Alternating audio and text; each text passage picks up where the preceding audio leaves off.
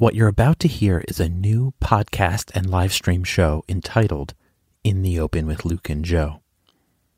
In this series, my co host Joe Sepi and I bring you conversations with community and technical leaders from the world of open source and enterprise tech. We do this live twice a month on Fridays at 12 noon Eastern Time. You can catch us on a variety of streaming platforms or here as a replay on your favorite podcast app. To find out all the details, go to ibm.biz forward slash in the open. There you will find our show schedule, an embedded player of the live streaming video, as well as embeds of past episodes. Or you can link directly to the podcast page with ibm.biz forward slash in the open podcast. Thanks so much. I hope you enjoy our new series, In the Open with Luke and Joe.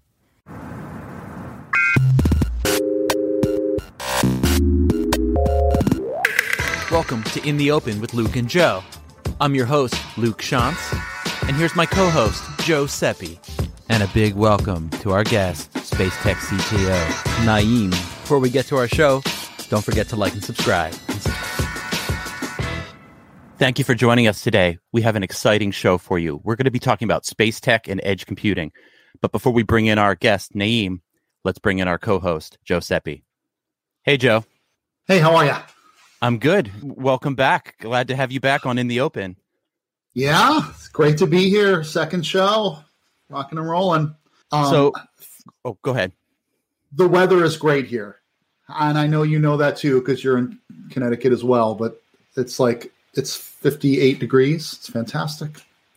It is. It's. I feel like winter may give us another little taste. I think, but I am feeling that the hope springs eternal. This is very. It's a beautiful time of the year.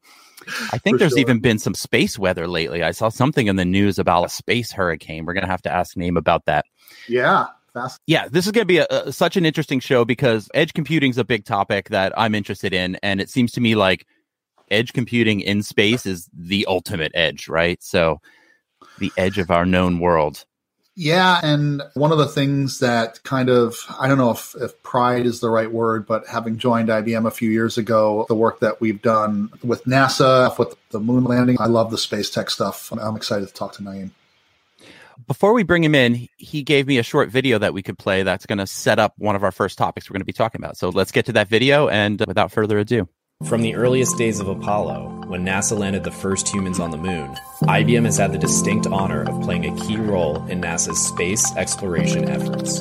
Fast forward 50 years to today, when the International Space Station is helping to lay the groundwork for living and working in space, a baseline for future NASA missions. Traveling at over 17,000 miles per hour and orbiting the Earth every 90 minutes, the ISS offers a one of a kind microgravity environment where crew members perform research that cannot be done anywhere else. Critical research like DNA sequencing on the ISS provides foundational knowledge that will be essential as NASA seeks to venture further into space than ever before. However, analyzing this research often requires data to be downlinked to Earth and processed by personnel on the ground, a procedure that can take several weeks and delay results. That's where IBM comes in, in partnership with NASA, ISS National Lab, HPE, and Red Hat. IBM created the Edge Computing in Space solution, eliminating the need to move massive libraries of DNA sequencing data by presenting containerized analytical code locally right on the ISS where the data originates. This solution has the potential to cut analysis time by nearly 50%, opening the door for many new mission possibilities. In addition, NASA researchers will use this platform to more rapidly develop, test, and push code to the ISS in a fraction of the time by leveraging Red Hat code ready containers and connecting to IBM Cloud running OpenShift on the ground. This groundbreaking partnership will not only expedite NASA's ISS research, but will help to lay the foundation for future exploration opportunities on ISS and beyond. We can't wait to support what comes next. Hello, welcome to In the Open Naeem. Thank you for joining us. Thank you so much for having me. So, before we dig into so many exciting topics today, let's just help our audience out with a, a brief self introduction so they get to know uh, who you are and where you're coming from. Sure. So, yes, my name is Naeem Altaf. I'm IBM's distinguished engineer and uh, CTO for SpaceTech. uh, I run an innovation lab, which is based here in Austin, Texas. Excellent. So, and maybe we should lay a little foundation here too for our audience. If maybe we need to let people know what edge is and why. Mm-hmm. Obviously, the thing that comes to mind here is bandwidth issues, right? You can't have all the data in space and bring it back down. So, I think this is actually, if people weren't familiar with edge, this is maybe one of the best use cases to help you understand why edge. Sure. Yeah, so uh, let's start from the terrestrial on the ground stuff, right? So there's a huge buzz in the industry about the, the 5G, 5G networks, right? So basically, what edge at a very high level, what edge means is that edge, but or what edge computing means, wherever the data is being produced, you do computation right there. So let's say if you have a sensor far away in the ocean, which is looking for temperature, you don't want to bring all that data onto the wherever you're on prem or on the cloud and do processing. You want to do processing right there. So that what basically edge computing means. Another good example is the smart cars in a smart home of the future and the autonomous cars. So imagine if the car in autonomous cars of the future, they are every time they have to make a decision, they're asking the cloud or coming back to on-prem data center and saying, what should I do now? Can you imagine what can go wrong there? It has to make a decision in milliseconds right there. So that's like a moving edge computing platform right there, where it's making decisions, learning from its surrounding, from all the sensors, and making a decision right there. So essentially, it's really like decentralizing where the computational stuff is happening, and, and which is really important with all the uh, IoT devices that are proliferating around the world. Exactly. Uh, big thanks because the compute is very dense now. The microcontrollers we have, right, from Raspberry Pi, Arduinos, Jetsons, Nano Jetson, right from the NVIDIA, they are so powerful. They even have GPUs on them. So you can do inferencing, you can even do modeling. So wherever in the remote areas, you can do that. And in our case, we wanted to extend that to space because, like you mentioned, Luke, the, the latency issue, the bandwidth issue, if, if we have challenges on the ground, there are much bigger challenges when we are in the orbit, around five, 600 kilometers above. So there's a lot of stuff which happens there. We can we will talk about that. And the idea was, can we do computation right there and get the actionable insight and send that piece of info nugget? That makes so much sense. So walk us through a, a little bit more detail than what was in the video about uh, sure. what's being done now and, and maybe how it's going to be used in the future. Yes. So last year we got together with the International Space Station, National Labs, NASA, and the HPE, and we were looking for the projects where we can, you know, extend the concept of edge computing in space. And they mentioned this project DNA sequencing, which runs in the space station. As a space station, in simple words, it's a big laboratory which is orbiting the Earth. There's so many experiments happen for microgravity for the future exploration, right? As we had heading towards the next few years towards moon and planning towards Mars, right? So this is like a lab in the orbit, so you can do different tests. So one of these uh, use cases of uh, DNA sequencing was where they take a sample from the surface, or they're looking for microbes in the environment, and they can do a DNA sequencing right there in the orbit. So I think three years ago they sent this min MinION device up there, which is a hand sort of a handheld device which can plug into as a USB device into a computer. And the way it worked today was last year that the PI, which is the principal investigator on the ground, they will put a request in and they say we want to take we want astronauts to take a sample. And based on the whatever the schedule of astronaut, they'll take a sample and it can create up to half a terabyte of data. So it's one run. And then all of that data needs to come down. And then it needs to be processed and all the logistics and everything. A significant time has passed since I put the request in and when I get my results back.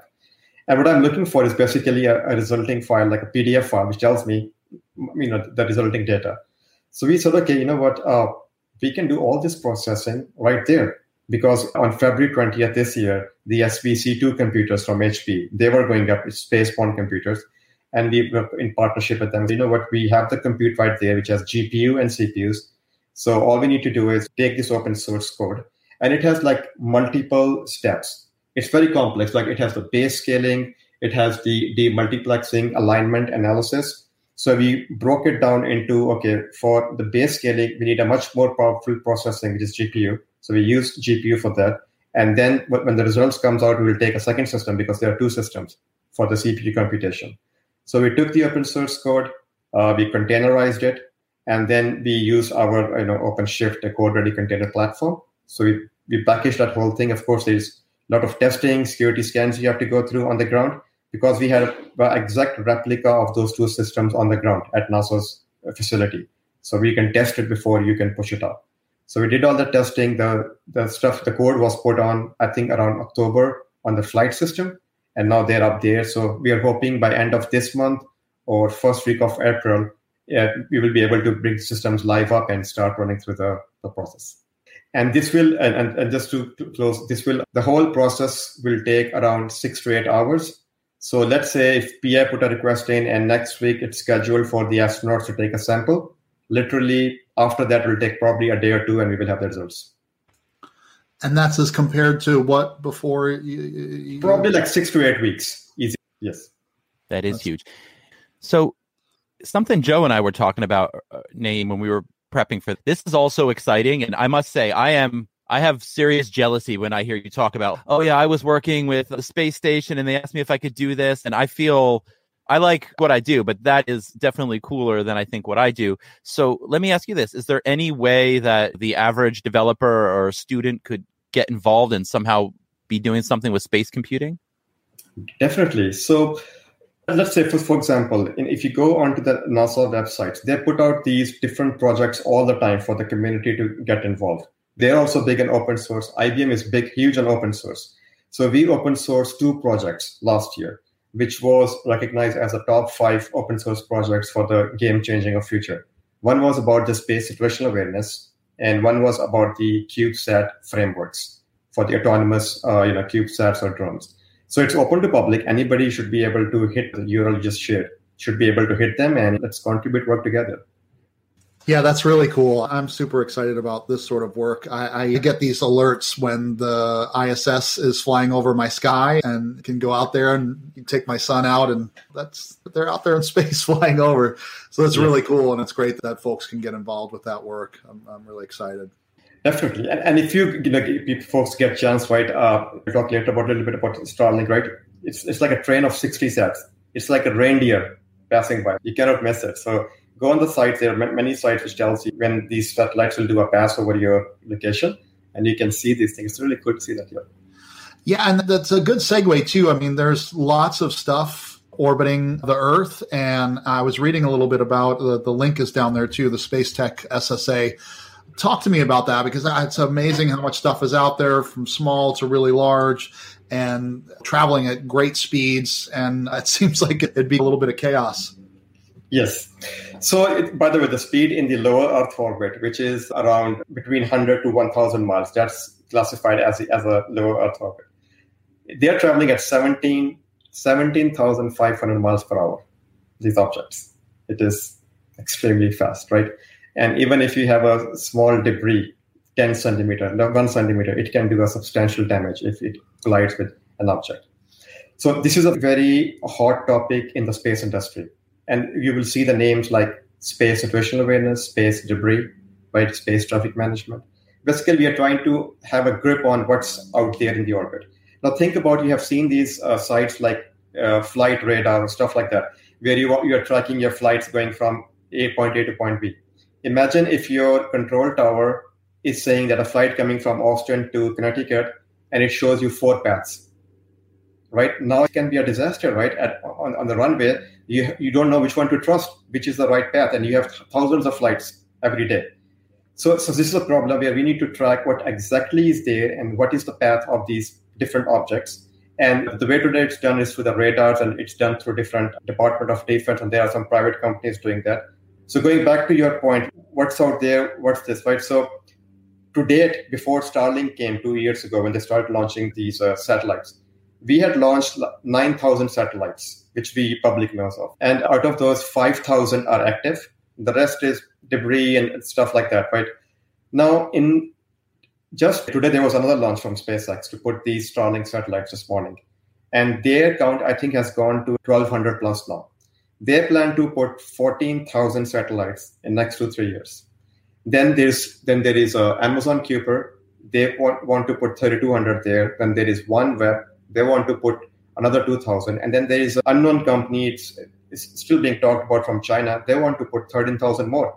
So you're talking about around 30 to 40,000 sets in next three to five years. Whereas to date, we only had five to nine, between five to 10,000.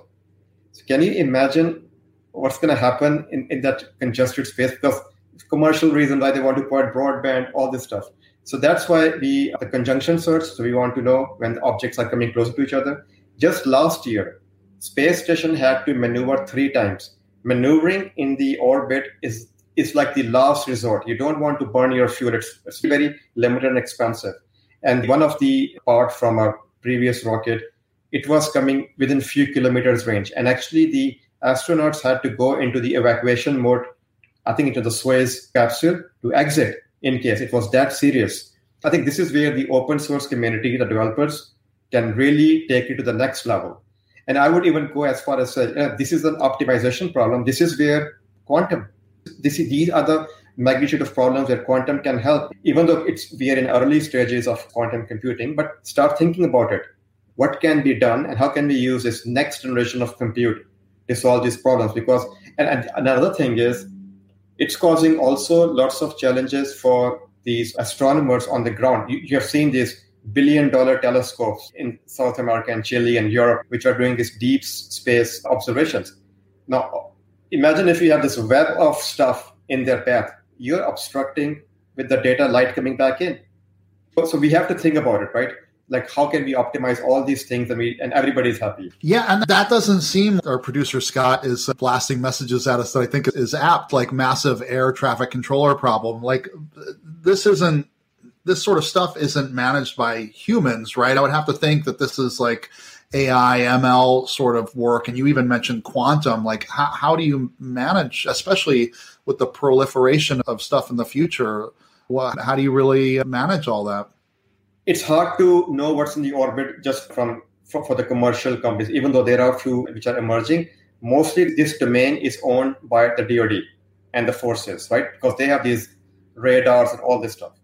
So, what needs to happen? First of all, this is a policy thing where the governments needs to come together and say this is a serious threat to humanity. We have to come together and work, just like climate change kind of stuff. We need to work together. We need to have policies, and technology is there. Technology is not a problem we can use, for example, we can use blockchain. So if let's say all the agencies, they start sharing data, we can use blockchain so we can have the transparency, provenance, trust built from there so everybody knows who is touching what in the data sphere. And then we can have AI ML to figure it out, to detect these orbits, predict better movement of these objects. And this year, I think this year, yeah, ESA is sending out a spacecraft to clean up, to remove the debris.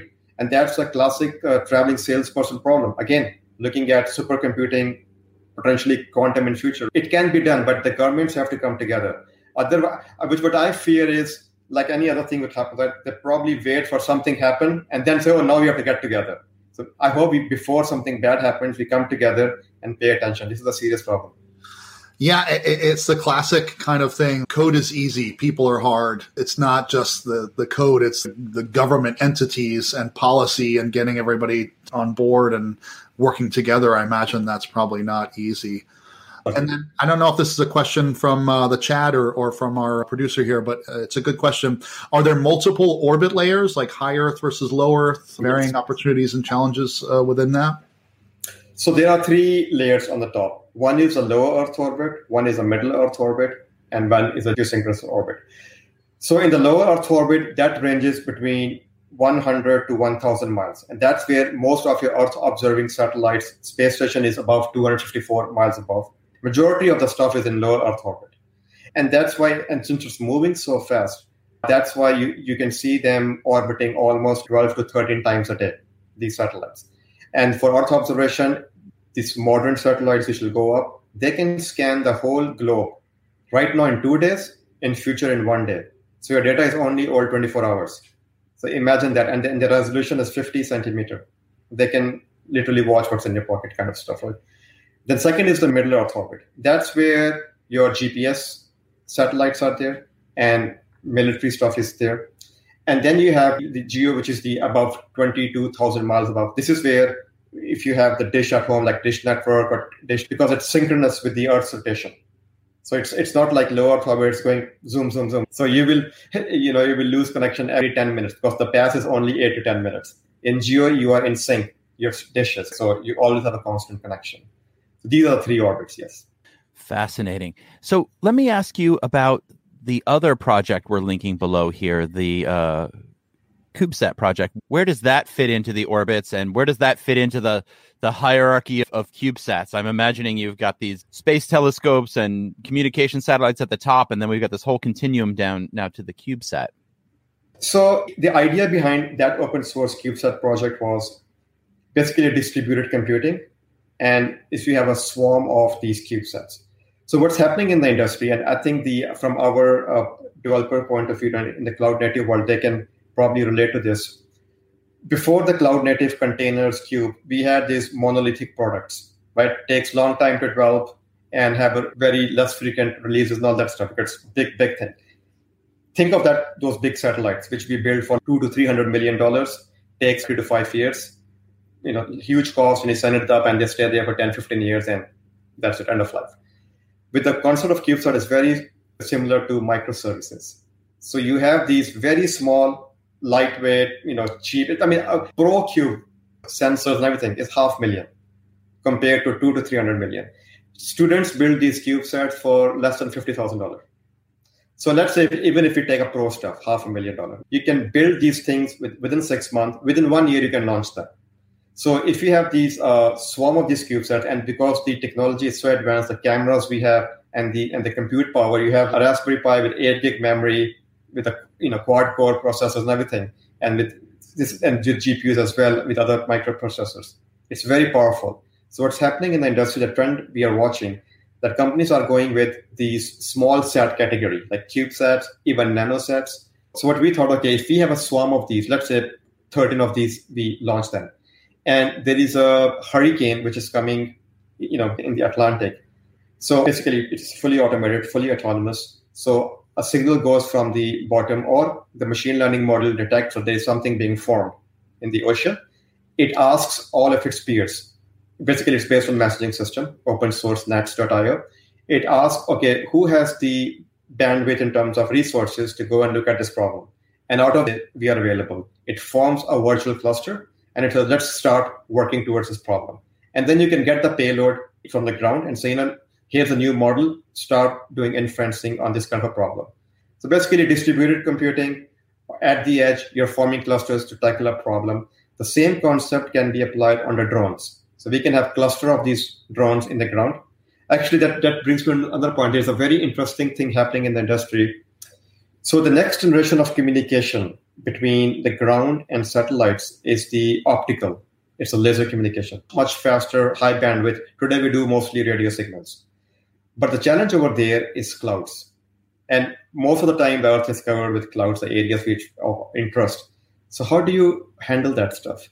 There are companies who are saying, you know what, we can build these drones which can fly above the clouds. So they can be um, like a middleware. So they will intercept the signal from the satellite and they will do processing and then they will fly to where they have a line of sight to the ground station clear and then do a downlink. So a lot of innovation is happening but i think these light optical connections it's going to move even more compute up there because you will have so much fast connections. See the compute is not a challenge. You saw with mars rover you know we are using the ibm's uh, you know chip power pc chip from 10 15 years ago right? 750 the network bandwidth and speed is the challenge if we solve that problem, it will be really cool. That is amazing to think about. It's it really is like some kind of science fiction scenario you just laid out about beaming data to drones that are relaying it.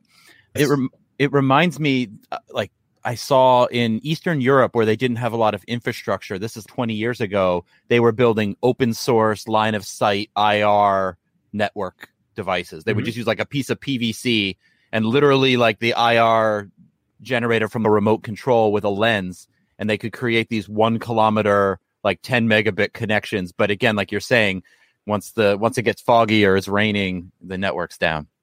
Yes. Yeah people talk about clouds moving everything to the cloud but now the clouds are in the way. You know we move the cloud up into the orbit right? So yeah yeah. When you were talking about drones i was like is it going to blow the cloud away?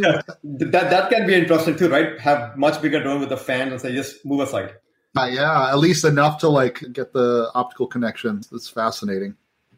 But that also brings, uh, again, these are new problems, right? So it's very challenging, interesting stuff. So optimization path for the communication from the orbit to the ground station.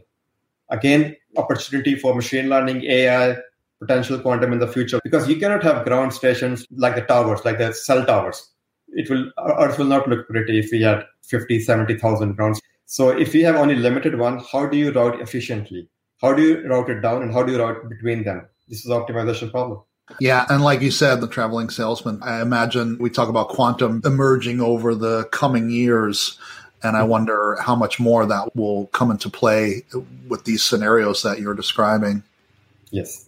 It's really interesting. So, Naeem, you were on the my podcast last year, and when we were talking yes. then, you had mentioned there were all of these Mars missions coming up within the next six months, and now I think all of them have played out. So, could you give us just a quick little industry snapshot of what's happening with Mars and help give us some context around why it's important? Sure. Yes. So last year around summer, in I think August, July or August timeframe, these three missions flew. The first one was the uh, UAE Mars Hope, and that was an orbiter. The second one was the Tianwen from China. That was orbiter plus the rover and the lander. And then the third one was uh, Perseverance, which was the lander and the rover. So the first one, of course, uh, it takes six months to travel. And in February, the first one was the Hope probe. The second one was the, the uh, Chinese probe and rover. And third one was the, the US rover. So the US probe Hope is orbiting. And its uh, primary goal was to look at the weather patterns on the, on the Mars and because that will help in the future if you you know want to habitability and sending you know people to the Mars in next decade or two decades, right? So it's going to learn about the atmosphere of Mars. The Chinese similar thing. It's looking for ancient life. They will deploy their rover in May, and that is the most hardest part because you saw those seven minutes of terror, as they say, when it's coming down because the lag is 11 minutes of communication between Mars and Earth. So if I told you something, go and execute this, for next 11 minutes, I have no idea what you did. And in, within those 11 minutes, in seven minutes, it has already landed, right? So China will attempt that in May. And uh, so they're also orbiting Mars and looking for the uh, atmosphere, and then they will go to look for ancient life. So this is also very interesting because they have a helicopter, Ingenuity, also attached underneath the rover. So they are doing multiple things, right? So they want to also go and look for any signs of life then the very interesting thing, they are going to collect these samples and then hand over to this helicopter, and the helicopter will go, and then there will be a future rocket come, will pick up the samples and bring it back.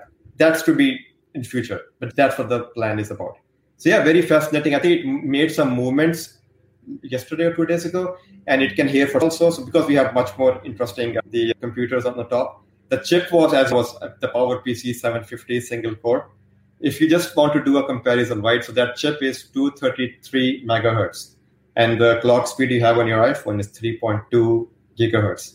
So it's comparing 6 billion transistors to almost 16 billion transistors. You can, you can imagine how much difference is. But the name of the game is reliability because it has to be radiation hardened. The environment is very harsh. So, anyways, this is glad to have that chip over there and running. But in near future, we will start seeing some very interesting things coming back. You already see the pictures coming from the from the Perseverance, right? Yep, it's very fascinating.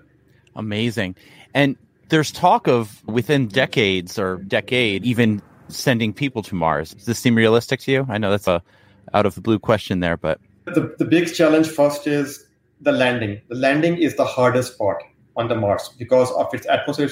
You saw this time they used parachute to, to land the rover. Now, if we are talking about Starship, it's a gigantic ship, almost like 10 stories tall. I think in next 10 years, if they can successfully multiple times launch, and as the window is so long, it's six month window to get there.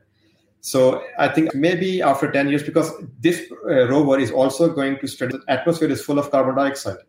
So you have to convert that CO2 into the oxygen. So I think 20, 30 years, yes. It's far. So interesting.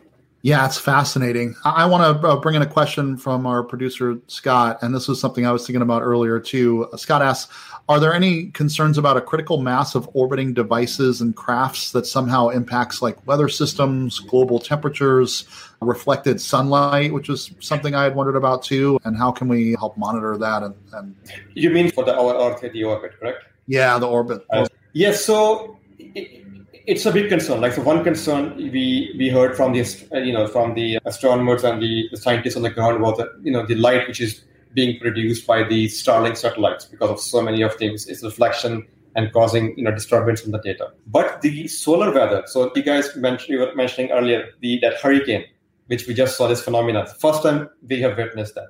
Basically, you, you probably are aware of aurora, right? When the when the solar winds or the solar activity happens from the sun and, the, it hits the magnetic field on the north and south pole. When they both combine, this beautiful thing happens in, in the, which we call them the northern winds or northern lights, they call them. So yeah, it's, it's a huge concern. Actually, it's a very good question you asked. Our next open source and research project, which we just kicked off last week, is going to be space weather. Because space weather plays a huge impact to communication.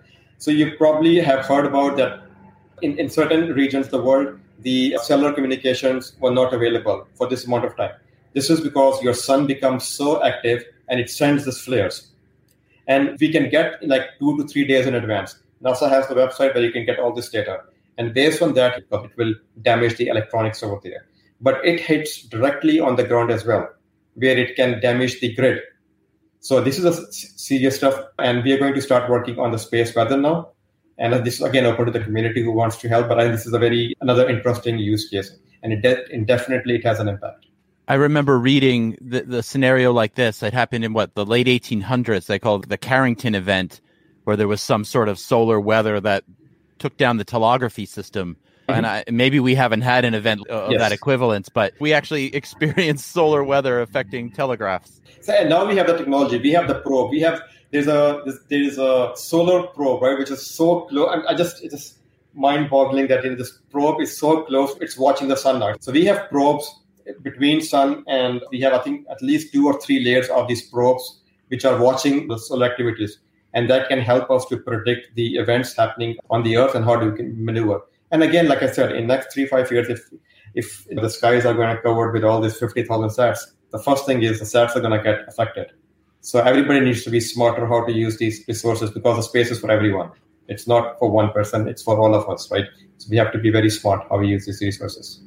What you had mentioned too, the regulation around this is I guess my question here is this seems like a scenario where it's almost like the age of the ocean from a bygone era where you have like the law of the sea and it like you're saying it's based on precedents and so it seems like there obviously we've been in space for a while, less than 100 years, but a lot of this is like you're saying, it's uncharted territory literally and, and figuratively that we've got to work out with these different countries for a, sort of a collective good.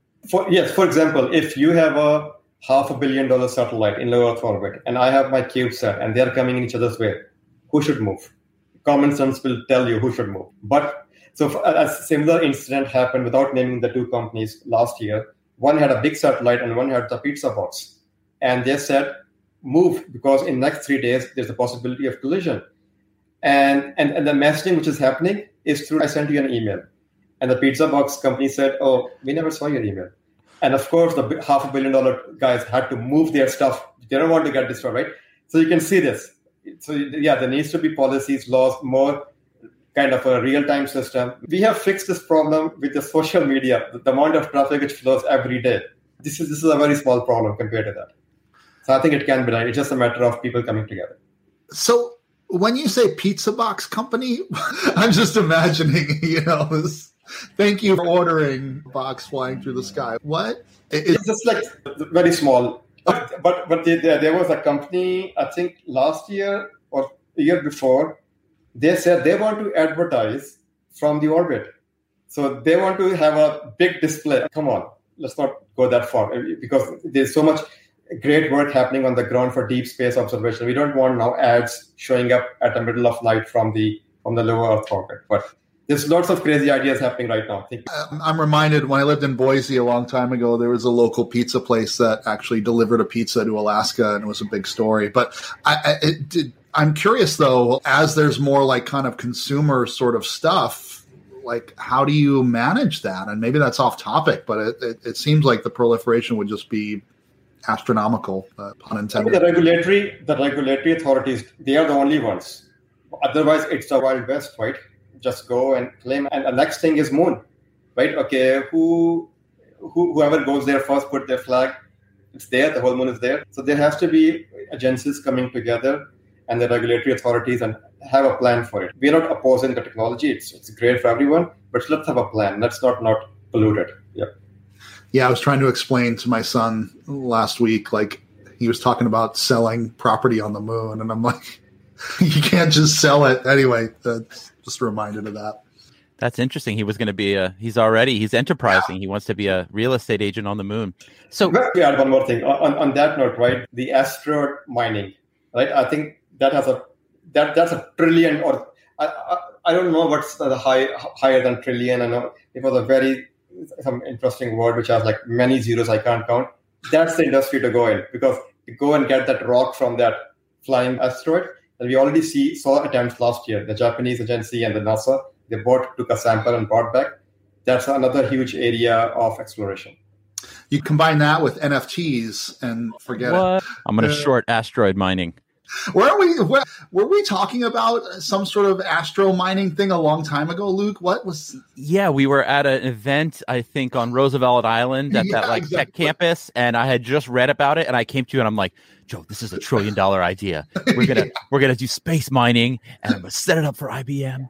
Trillion yep. dollar idea, and I think people were like looking at me like they were like, "What is he talking about? Should I be listening to this?" I'm still into it. I want in. Yeah, yeah, that's funny. One question that, that came to mind about the idea of edge on satellites we're talking about now too, but I'm I could envision now that we're going to be going more to the moon and Mars, are we going to see a data center on Mars where let's say IBM puts a data center on Mars and we extend that model? Is that what's going to happen? So, okay. So in, in next four years, yes, we are you know at the Artemis program uh, going back to the moon. So the uh, Nokia they got a contract to put 4G network there and a NASA team, they want to put a data center. There are already discussions about lunar gateway. So yes, it is happening. So putting data center because this time their mission is to go and stay, right, and to set up a base there for future launches from there. Especially if they can find water over there, and they can use that as a fuel and stuff to go to the next one. That will be huge. So yes, data centers are coming on the moon. If this uh, Artemis program everything goes smoothly, we will see some flavor of Kubernetes and containers running uh, on the Lunar Data Center. That is so cool.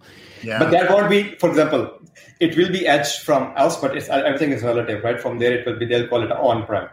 that's a good point you bring up, too, because I feel like the term, I think that's why edge is such a confusing term sometimes, because one person's edge is, yeah, is, a, is another person's regional CDN or something. It's all relative to where your work's being done.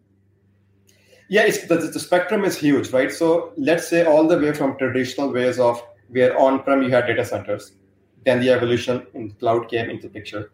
And then you have these, let's say if you talk about telcos, right? They have MTS for the switching offices. So you can just, wherever you stop, you can say, this is my edge, right? You stop there. If you go one more further, you say, now that cell site, which if you have looked at the cell site, they have a room next to it.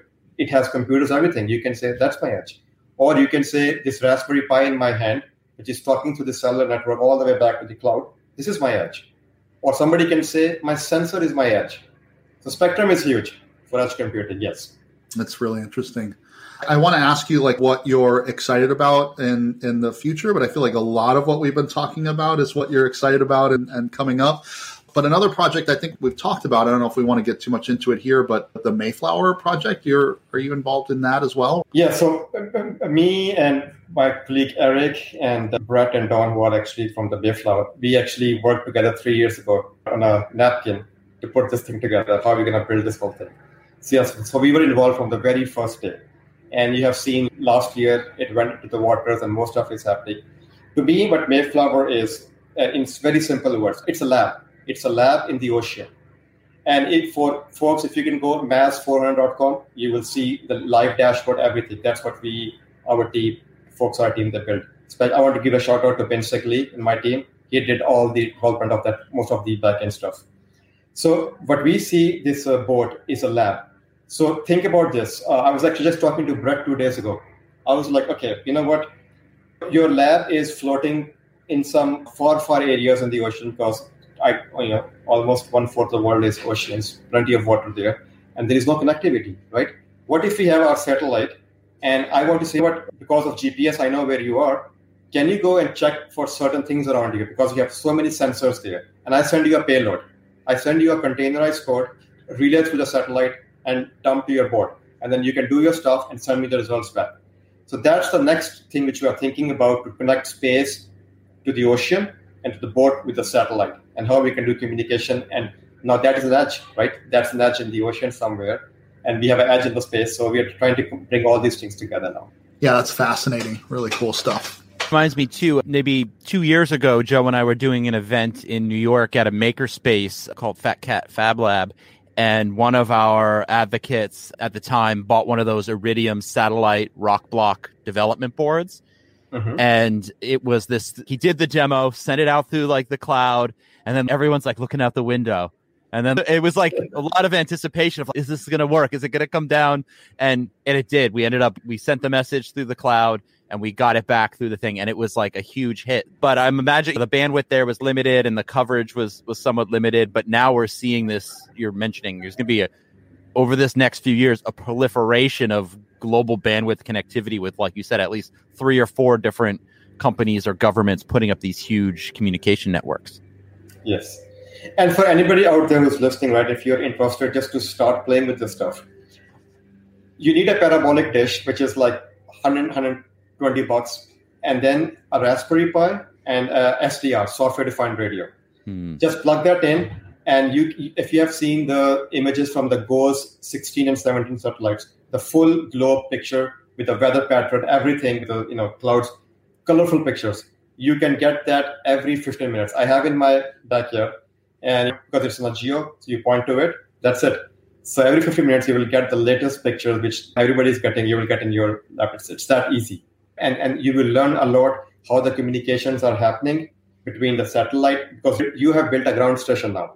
So you have a ground station at the back home and you plug it into your laptop and you're getting these images. And, and if anybody interested, just Google it, GOES 16 open source SDR. You will get the whole stuff written there. Just follow the instructions, you will have it. Yeah, that's really cool. That's uh, I've mentioned before. I have a, a young son. I'd love to put that together and just really explore the connection between us and what's out there in space and whatnot. It's really cool.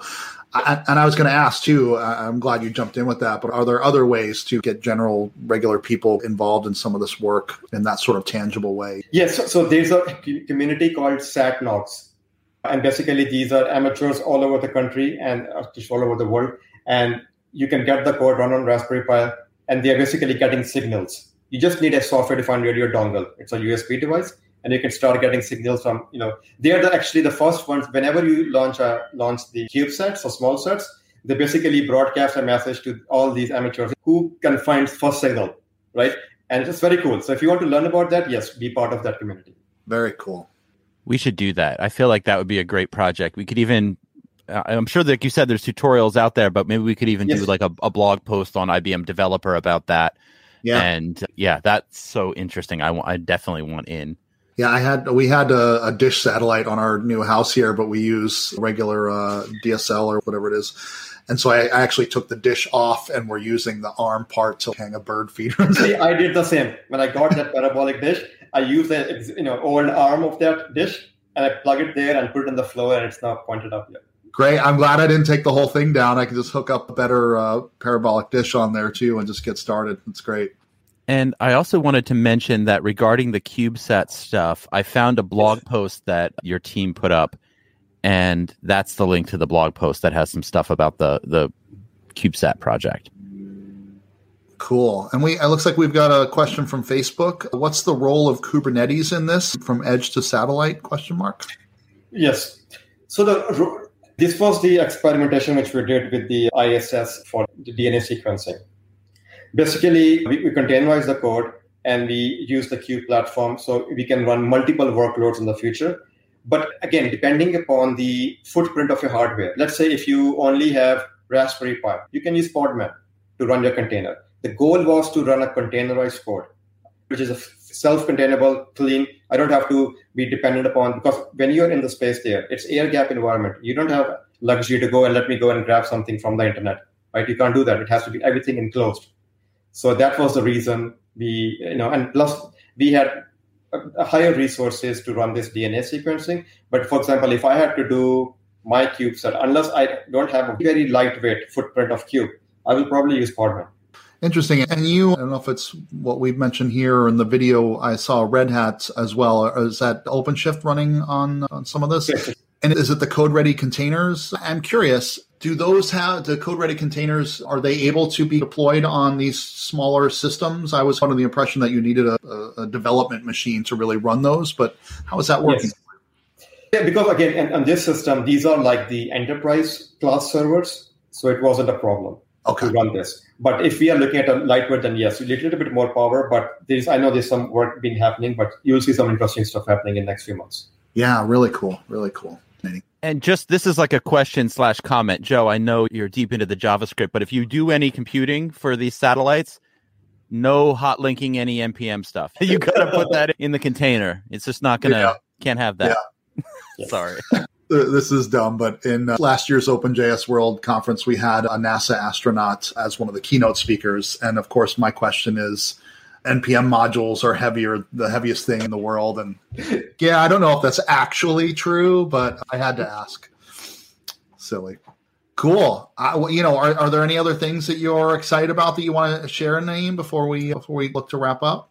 Yes few, a couple of more things. One thing as ibm's uh, we are going to very soon uh, release an official space tech report our vision and we reached out to industry leaders from instead of just going to like a hitting NASA ESA 30 times, we went to all the different startups on the terrestrial networks and see what they think of space. How are they related to the space? So to get a, a much broader view of what the industry thinks about space. So we will have our vision, what we think, what we have a long history, like you mentioned in the, in the beginning, right? So we are no strangers to space. But so we put our vision there based on current and future technologies. And then we will have a point of view from all these industry leaders. And so the stay tuned, that will be coming soon. And just a teaser, you know, I, I think I mentioned about the uh, CubeSat stuff, right? So I want IBM to be seen as democratizing access to space for everyone. That space, because imagine, right, to, to build something and launch, it's a privileged thing. It's only few nations, and within those few nations, only few groups can do that and think about majority as well because space is an inspiration. When you talk about space to anyone regardless of their whatever field they are in it's very inspiring. It's, it's just like we look at above and like every night every night i just go up and I just look at the sky. It's like so peaceful and calm and so it gives you inspiration. So the goal over here is that we open it up to everyone in the world. That you know what, what the goal here is the kids sitting somewhere in far far part of the world and they write this you know very simple a Python code and just submit to us, and we will push that code all the way to the space, and it will do some computation and come back with the results. So, so they can also feel attached to you know to the space. That's yeah, that's the goal. Yeah, that's cool. If you could put a message up in space, that would be even cooler. But I know that's probably. But it's true. I walk the dogs every night, and I do it. I, I live in the woods now, and uh, the lights are out, and uh, I, I, just stare up at space, and it's just really amazing. It's really cool. Yes there was some company a while back I saw that was doing some sort of artificial meteor showers where they would like basically send up some sand and then throw it at the certain time and you'd see this thing but I, I don't know if that really that didn't scale i'm, I'm pretty sure. The, uh, it's, a, good question though. Is that a, is that part of the air traffic controller work that's being done? Not just are they colliding but like any sort of meteors or meteorites coming uh, into the atmosphere any activity over there yes because they have the equipment to to watch for those things yes definitely. Uh, measure it and share it. Sharing is key. Yeah yeah. And are you finding in this work like collaborating with other entities and governments? I, I, like I said earlier, people's the hard part, but are people generally working together well and coming up with policies collaboratively in a positive way? Yes. So one of the leading professors, his name is Moriba Jah. He's from UT Austin here, and uh, he is like the most uh, vocal, know, in, in this space, and he's very well versed with the knowledge and everything. So we have been collaborating with him since last year, and these open source projects for the space we were working with him. Actually, we had a call with him yesterday also, where we are going to look how the space weather has an impact on the objects in the orbit does it move up? whatever happens to the characteristics of the object. Yes, we are collaborating with the universities very closely. Yeah. That's great. That's great. I encourage folks to follow Naeem on Twitter and the work that that, that he's doing because there's just so much interesting stuff happening now and happening in the future. It's really cool. Thank you. Yeah, and it seems like if we get this figured out and we do this, the potential upside here is we live on this finite Earth with finite resources, and if we can make this transition and get into space mining, get communication, energy. It's really it could be the new new boom up up there. Yep. Very cool. Let's see if there's any other questions coming through. I think we are going to try to wrap at the top of the hour because that's what we're scheduled for. There was some question about it's not really a question, but it says something about making the environment safe for DNA. I think it's a question about is the DNA does it get damaged in space or I guess imagine if it's inside the space capsule that's radiation shielded. Yes, it is. Yeah.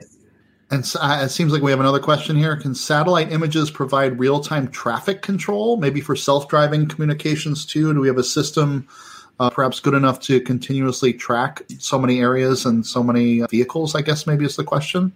Of course, GPS is there, right? So, you know, if you use Waze and all these apps about the traffic stuff. and But the, uh, the interesting thing, which we just heard uh, two days ago, that Starlink is going to open up for the mobility for the trucks, vehicles, uh, ships. So I think that the more connectivity you have, the more precision will come in the picture. So yeah, I think this is a big disruptor.